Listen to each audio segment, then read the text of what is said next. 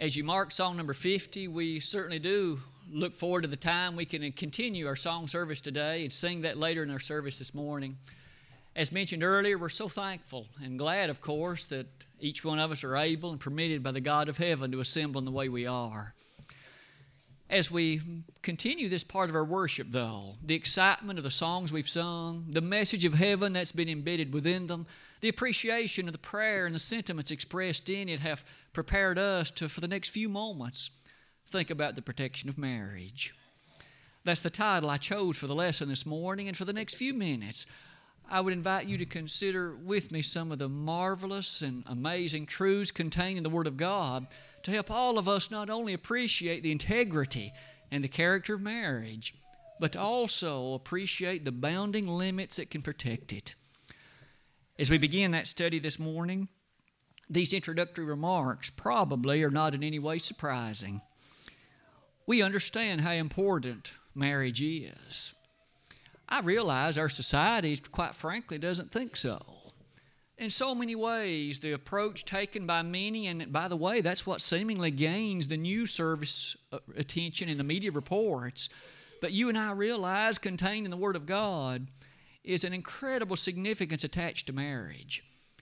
It is vitally important for the home. That's the place where children, according to the things of God, can most appropriately be trained and reared. The family is vitally important for the church because, after all, an elder's got to be the husband of one wife.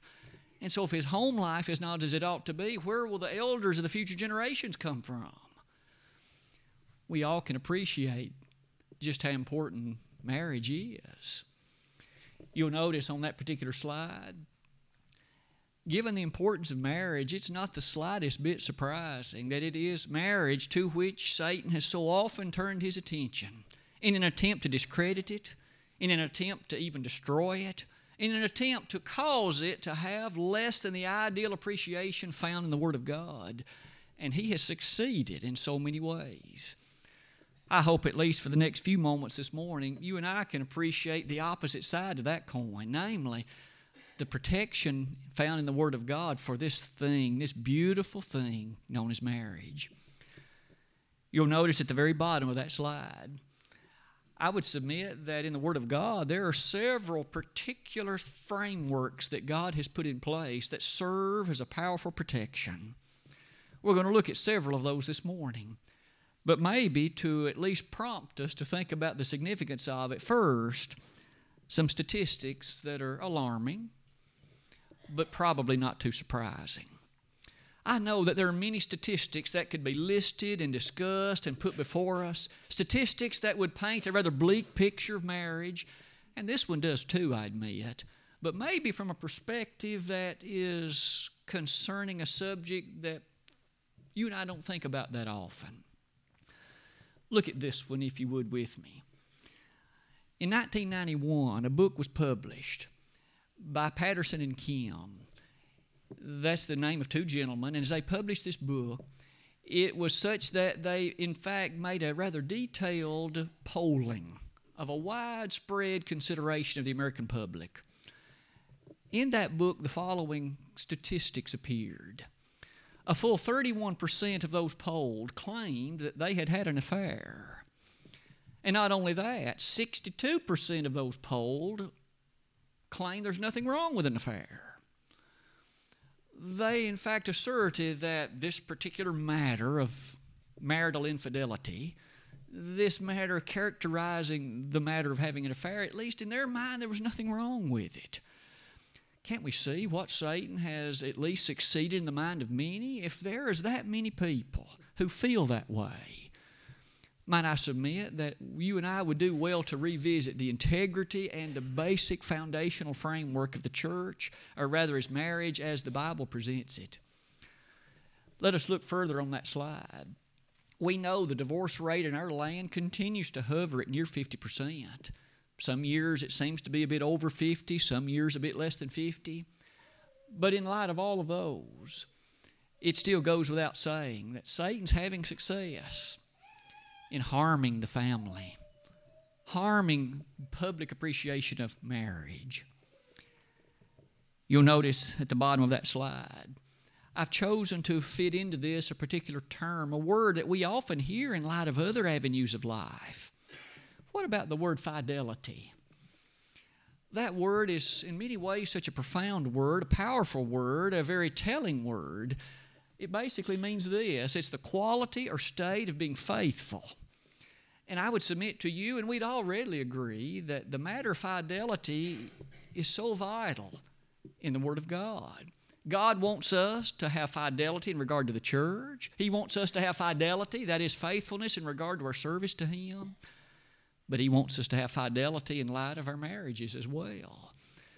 No wonder then, as we consider the bottom statement, we live in a land where that matter of fidelity is so often at the very least, not a matter of great significance. Look for things otherwise, consider other matters. Faithfulness in the mind of many is something you can compromise if you want to. Well, apparently, in the book of God, that's not so. The first major point of our lesson this morning the Word of God erects an incredible array of warnings concerning the very subject of fidelity in marriage. The very subject you and I would probably readily term adultery. Why don't we begin like this? You and I know very well that marriage is a fundamental change in life. It is a powerful and profound decision, and quite frankly, once a person enters marriage, it can never be undone in terms of going back fully to the way it was before. You've made a promise and a vow before God and others and that vow, God, in fact, erects and makes statements like this What God hath joined together, let not man put asunder.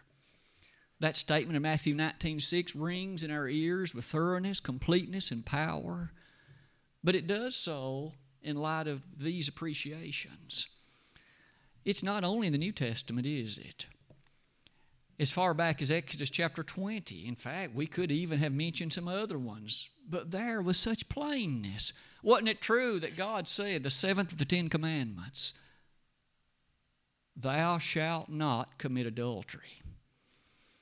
Now, you and I often appreciate, I'm sure, that here were people living thousands of years ago. Probably many would call them uncivilized, but that's not so. There were many who might call them barbarous but that's not so either. These were individuals who had been called out of Egyptian bondage, and as they began their appreciation of becoming the individuals and the nation God would have them to be, God put an erected framework protecting marriage. Don't you commit adultery. Not only that, you'll notice the very next passage in Leviticus 20 is one that places punishment upon those that did succumb to that the punishment went like this the man who was guilty of adultery, as well as the woman with whom he committed it, both were to be put to death. Both were to be put to death. That was a capital offense. How serious was God about protecting the ordination of marriage? Wasn't He extraordinarily serious about it? You'll notice as we come to Hebrews 13 4, the lesson text that was read in our hearing just a moment ago marriage is honorable in all. And the first part of that verse has a place in so many marriage ceremonies. It is an honorable estate. May we never forget the way the verse ends. Whoremongers, that is to say, fornicators, and adulterers, God will judge. Those are not honorable. They are not favorable to God. They're not pleasing to Him. It's a state of abomination. It's a state of absolute condemnation in light of decree from the God of heaven as if that wasn't enough. We might now appreciate the following. Many times, that, that crime, if you please, that spiritual crime of adultery, is highlighted before us in 1 Corinthians 6, verses 9 to 11, and again in Galatians chapter 5, verses 19 to 21. We have on those occasions a listing of those who will not go to heaven, those who are lost, and on top of nearly both lists is adulterers. May I say again, consider what Satan is doing. In our land, he's trying to undermine marriage. You can have affairs if you want to, Satan says, but God says that is not so. God says marriage is this commitment, this vow, and the fidelity is demanded. And He says those guilty of this will lose their soul. Let's read further. You'll notice that there is then such a grave danger in our land today, and sometimes even making its way into the inroads of the blessed church of our Savior in Romans 13, verses 8 and following, as Paul gave a rehearsal of the features concerning what is like to serve God, he quotes a number of the Old Testament Ten Commandments, and among them, thou shalt not commit adultery. This is still as needful and as vital today as it ever was. May I again say that Satan is trying his best to bring doubts and uncertainty and questioning character in the minds of many relative to marriage. When the Word of God says these warnings must be embedded in our hearts and the hearts of our youngsters so that when it comes time for them to think about marriage, they'll understand what it's all about. You'll notice at the bottom of that slide, throughout the Word of God, Satan has tried on many occasions, and he often had success I found it interesting to consider the timing of our study in the Bible class this morning. In Numbers chapter 25, Satan here, in fact, not only tried but had a great deal of success in causing in the mind of the Israelites a questioning consideration concerning fidelity to marriage. They committed whoredom with the daughters of the Moabites and with the Midianite women. Satan, through Balaam, was behind it. Today, how often again is Satan behind those things that bring questioning consideration and, and those features that undermine the strength and power of marriage? One of the last thoughts on that slide, it would seem to me, would be this You and I must never, ever be ignorant of his devices. That is, Satan's devices. For again, it is he who knows what the end of this is. And you and I, of course, the human family often learns it so much later. We must know what Satan's up to. He doesn't want your marriage and mine to be this powerful bastion of strength that the Bible says it can be. He doesn't want it to be the paradise on earth that God says it should be. He wants it to be a matter that's filled with misery and other kinds of matters, such that it is at least not ideal. What additional things in terms of all this does the Bible reveal? We've learned that God's warnings are presented so clearly. What other things help us appreciate the greatness of marriage and how serious God takes it? How do you and I have the kind of marriage God would have us to be? How do we have the kind of marriage that God would want us to appreciate? I think, as we're about to see, the very first word of wisdom must be this namely, to be a faithful Christian if I'm to be the best husband, if a lady's to be the best wife that she can be, it has to begin here. Didn't Jesus say in Matthew 11, beginning in verse 28, Come unto me, all ye that labor and are heavy laden, and I will give you rest. Take my yoke upon you and learn of me, for I am meek and lowly in heart, and ye shall find rest unto your souls. For my yoke is easy and my burden is light the Lord issued a tremendous invitation. Everyone who's burdened and everyone who feels the weight of matters around them, come to me. Well, surely that would include considerations of a desirety of ideal, idealness in marriage. Come to me, he said. And when we come to him, we begin to notice this. 1 Corinthians 1, verse number 30. Near the close of that opening chapter in the Corinthian letter, Paul gave instruction relative to an amazing viewpoint, a great perspective. You may recall that he had just highlighted the fact that when individuals think that they themselves are mighty or knowledgeable or wise, they have missed the point. For even man's greatness is less than the power of God. Even man at his best is less than the foolishness of God. No flesh should glory in his sight. And did you notice what he's given us? He's given us wisdom. I think that has much to say about proper marriage, don't you? To know with wisdom how to interact, how to behave, what to in fact do, and how to do it. He also mentions righteousness. We, uh, of course, look with such grandeur at what is right. And yet, that's what righteousness involves. Furthermore, there is sanctification that we have available from God. That means to be set apart, it means to be consecrated for particular service. A husband and wife ought to understand that. Finally, there's redemption. Saved from sin, bound for heaven, enjoying all the spiritual blessings that we have available here when a husband and a wife can enjoy the mutual union in which they each enjoy all four of them. And they encourage one another in those ways. That is a rich and blessed union, to be sure. In addition to that, notice here are two people who serve the Master. They don't serve themselves, they don't serve the devil. They are each committed to the God of heaven and they serve the Lord Jesus Christ.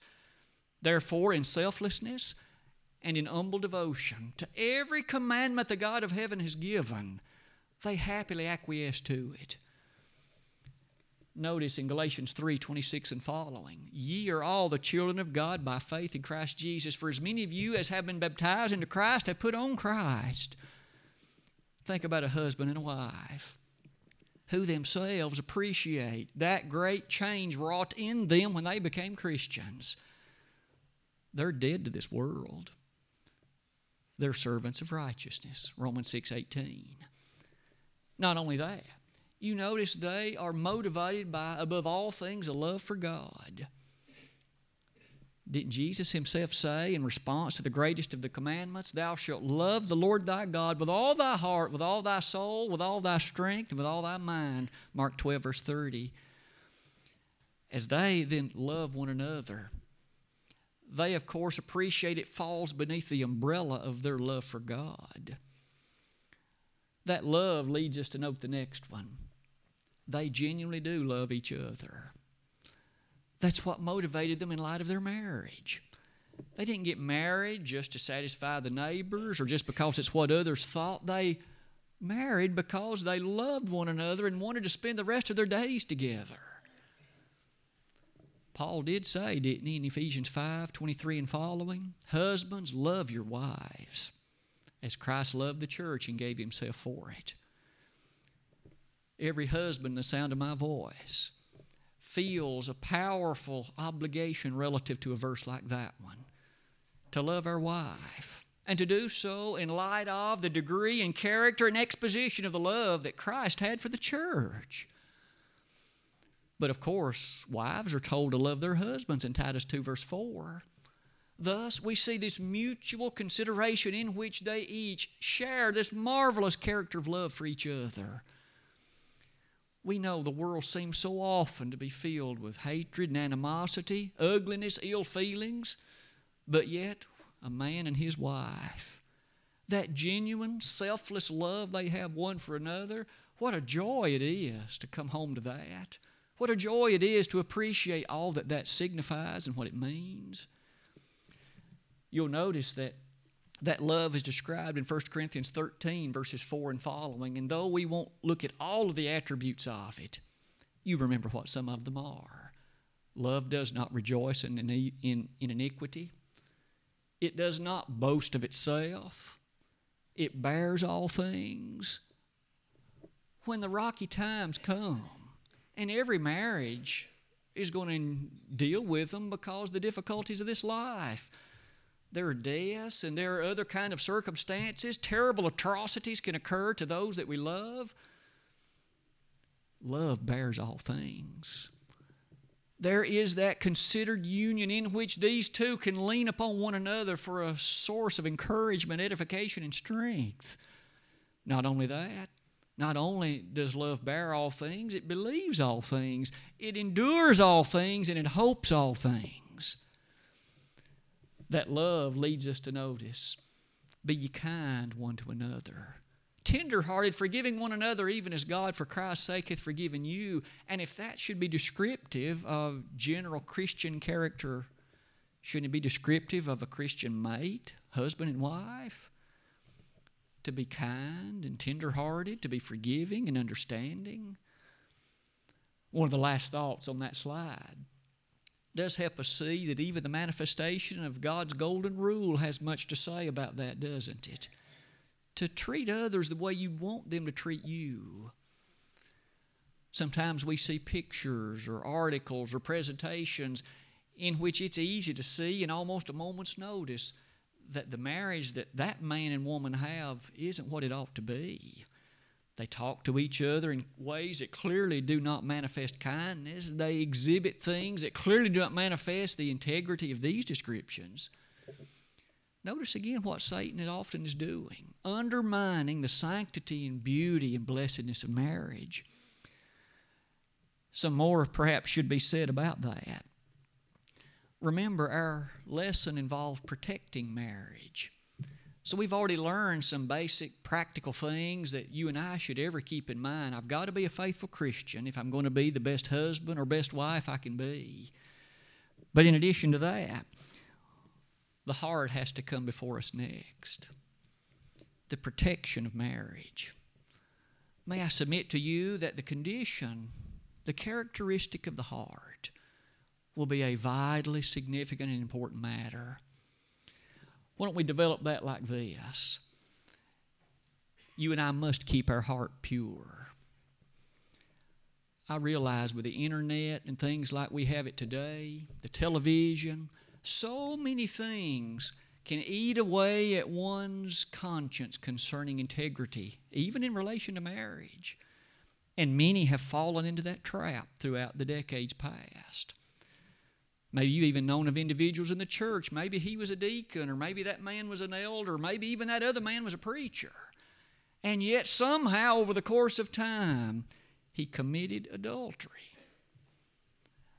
He didn't respect, or at least recognize and follow with obedience the integrity and the things. Something happened to his heart or her heart at some point. Keep the heart pure. You and I need to ever consider the seriousness of that.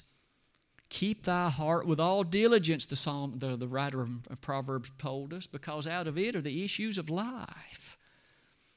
You and I need to be very serious about keeping things pure in the way we think, as it relates to matters as we're about to see. As I mentioned a moment ago, there are all kinds of images available to us on the television, advertisements, internet sites, you and I, sometimes I fear we fail to appreciate it, but sometimes read some of the articles available from Christian authors that describe the rampant pornography in our land. People who, under the cover of closet in the darkness of night, they're addicted to this. And so they look at images hour after hour on a computer screen, lusting after what they see. May you and I realize, got to keep our heart pure You'll notice in 2 Timothy 2, verse 22, Paul wrote to that young son in the faith of his, Timothy, Timothy, flee youthful lust and keep your heart pure. You and I must do that too. Because didn't Jesus say in Matthew 5 8, Blessed are the pure in heart, for they shall see God. Who is it that'll see God? It starts with those pure in heart. As we develop that, you'll notice then the following you and I then need to seriously understand don't ever, ever, ever allow yourself to look with stimulation upon a member of the opposite sex. Husbands, wives, don't do that. We've got to be faithful to our husband, to our wife, and therefore keep a close guard on the purity of the heart. I would ask you to notice in Matthew 5 28 what Jesus said in light of that. And remember, Jesus lived on this earth some 2,000 years ago. People dressed a lot differently then, but he nonetheless said, That man that looks on a woman to lust after her has committed adultery with her already in his heart. Jesus, what has he committed? The Lord said adultery there was a kind, a type of adultery, even without the physical manifestation itself, that that man had already committed. And that's not good. You notice again how harmful that is to then that man's marriage. Let's look further. Pornography, as you and I listed it a moment ago, is so easily available, and yet the Bible condemns it. In Revelation 22, the last chapter in God's book. One last time, we have a reminder of the sinfulness of this and the nature of what it ultimately will cause, namely, to lose our souls. The seriousness of all of that maybe brings us to note didn't Jesus teach adultery starts in the heart? That's where it originates. It starts as that lustful consideration in the man and the woman's mind, and as such, it ultimately manifests itself in a physical act, but it began in the heart. Jesus said all evil, in terms of thefts or murders or wickedness or adulteries, they all start there. We got to keep our heart pure. And that purity perhaps leads us to note the following as husbands and as wives, we must direct our attention to our spouse. Do so with an appreciation of this special one who has joined his or her life with yours. As such, Proverbs 5:15 told us this. There is a dire set of warnings in Proverbs chapters 5 through 7. It is warnings about adultery. It's warnings about what happens and what takes place in that sense. And on that occasion, he very clearly taught with the magnificence of God's wisdom. Follow the waters of your own cistern. That's an interesting phraseology. In the context, it's not hard to understand what it means. There are forbidden waters in other places. Husbands, follow the waters of your own wife. All of us are then taught so clearly to recognize the terribleness associated with adultery. But you'll notice the devil does not want us to, to sense the danger. In 1 Corinthians 15 33, we're taught to watch with care our companionships. All of us need to be mindful. There are those who do not have your and my spiritual best interest at heart. A coworker at the office, or a neighbor, or perhaps one of the parents of one of the friends of your children Sometimes they don't always have Christian ideas in mind, and they often may have their sights set on just more than an innocent friendship. Therefore, be very cautious to all of us. Husbands, show the attention you should to your wife, not to somebody else's wife. And wives, show the attention you should to your husband, not somebody else's husband. No wonder one of the last thoughts on that slide would maybe lead us to ask what about some practical matters that can help us along that line to protect our marriages and to make sure that they are as strong and as fortified as they could be? That's the purpose of this last slide. Because I thought it wise to use again what the Bible has to say and remind us about some of these tactics that Satan uses. And I say that with, with, with careful deliberation. We've learned earlier Satan does not want strong marriages. He doesn't.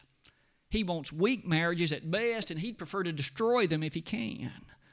How do you and I maintain the strength and the fidelity? Well, first of all, note here there are certain tactics that Satan's angels will use in their attacks upon you and me. Flattery is one of them. Again, this man, though a fine Christian man he is, some association, maybe at work, maybe in community, maybe elsewhere, she starts to flatter him. She states to him and just encourages him in such remarkable ways about the nature of what he is and what he's capable of. And if you're not careful, after oh, a few weeks or months of that kind of flattery, he has established a kind of connection with her. Now, nothing has developed yet, but how easily it could. Flattery can be so dangerous. May you and I realize that that green grass that looks so green on the other side of the fence is not a grass to be desired. For after all, you don't understand what all goes with that, as we're about to see shortly. Not only flattery, notice appearance. I use this because the writer in Proverbs did it. In Proverbs 7, verse number 10, mention is made as a powerful warning about the attire of an harlot. There are women that dress like prostitutes, they really do. And there are men who also dress inappropriately. And as the gaze of the opposite sex goes toward her or goes toward him, if that's allowed to dwell on the mind for a little while, for maybe a few weeks or perhaps even months, something might develop that ought not do it. So we must be careful of appearance. And you and I must appreciate that whether it be flattery or whether it be that appearance, that ungodly kind of dress in which one exposes too much. Look at the third one the matter of denial. I say that because how pertinent it is. Maybe we've known individuals who themselves have fallen into this trap of adultery, and a marriage was in fact so greatly harmed. But think about what happened in those moments, those times leading up to it. Something developed with a member of the opposite sex, and something ultimately came to happen no doubt there was a great deal of thought about the pleasure and about the thought of how exciting, how fun this is, maybe even the secretive nature of it. But there was never much thought about its consequences. I would ask that you and I think about the consequences for a moment. Think about the aftermath of it. Here, adultery has been committed. What's going to happen when you have to tell that to your wife? Think about the tears streaming down her face when she loved and trusted you for years and you fathered her children. And then you committed adultery against her. Or on the other hand, think about looking into the loving eyes of your son or daughter and trying to explain to them that I went out on your mother. Think about how much hurt to the heart that would bring. You see, often we tend to deny it, and the devil never wants us to think about that. He never wants us to think about the aftermath. He wants you to think about the moments leading up to it and what pleasures of sin might be characteristic of the moment. But may we never forget that the wages of sin is death. And may we never forget that the way of the transgressor is hard. Proverbs 13 15. Let's look even further the lack of attention. In our families, may we as husbands give our wives the attention, the affection that God's book says we should direct her way. And wives, may you direct to your husband the attention the Bible says that you should direct his way. May thus husbands and wives never need to go looking for affection anywhere else because they have it at home, right where God says it needs to be in light of that, you might appreciate that we as husbands then can do some things. Tell your wife every day you love her. Don't ever let a day pass where she doesn't hear you say it. Wives, tell your husband every day you love him. Don't ever let a day pass where he does not hear you say it. Let that be a reinforced truth such that there's never a question concerning it and there's never a matter whereby it should be at least wondered about. Not only that, pray for your spouse. The Bible encourages us to pray for the lost, to pray for the sick, to pray for kings and for those in authority. Does it not stand to reason we should pray for our spouse? Thank God for her. Thank God for him that that special person has chosen to unite to be one flesh with you and you the two of you can in fact proceed through life bound for heaven. Pray for your spouse. That kind of prayer maybe leads us to notice be encouraging of them. Let them know you support them. In the Bible, we're told to be encouraging of other church members. Shouldn't that include our spouse? 1 Thessalonians 5.11. As you encourage them, let them know that they're important to you. In all those ways, the last statement on that slide is this one marriage is honorable. The lesson text speaks such volumes. Marriage is honorable in all, and the bed undefiled. But whoremongers and adulterers God will judge. We've studied this morning about erecting these powerful considerations concerning keeping marriage as God would have it to be, and never allow those tactics of the devil to cause cracks in it or to undermine it. I hope we'll all be stronger in relation to those ideas. Because, one more time, isn't it sad to think about adultery? What it causes and what it brings, and God's sentence upon it. Whosoever shall put away his wife, except it be for fornication, and shall marry another, committeth adultery. And whoso that marrieth her which is put away doth commit adultery. Matthew 19 9. Adultery is so serious that one guilty of it can never have God's blessing for divorce, never have God's blessing for remarriage.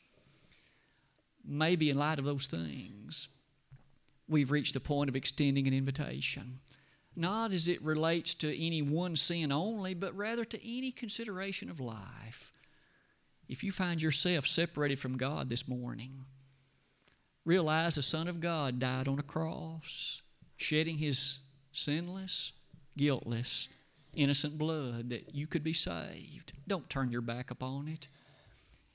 If this very morning you have never rendered initial obedience to the gospel, why not today? Why not today? The baptismal waters behind me are prepared and ready. You, in just a matter of moments, could be immersed into Christ. Romans 6, verses 3 and 4. If you have become a faithful Christian, though, and you have wandered away from the fold of faithfulness, any number of sins, perhaps infidelity in attendance of the services, infidelity in a number of other services to the Master, have brought problems and difficulties to your life, and you'd like the prayers of brethren, we'd be delighted to pray to God for you. Would you not let us know the way we could assist or help today? If we could do that, this moment is a convenient one. Why not come now? For together we stand and while we sing.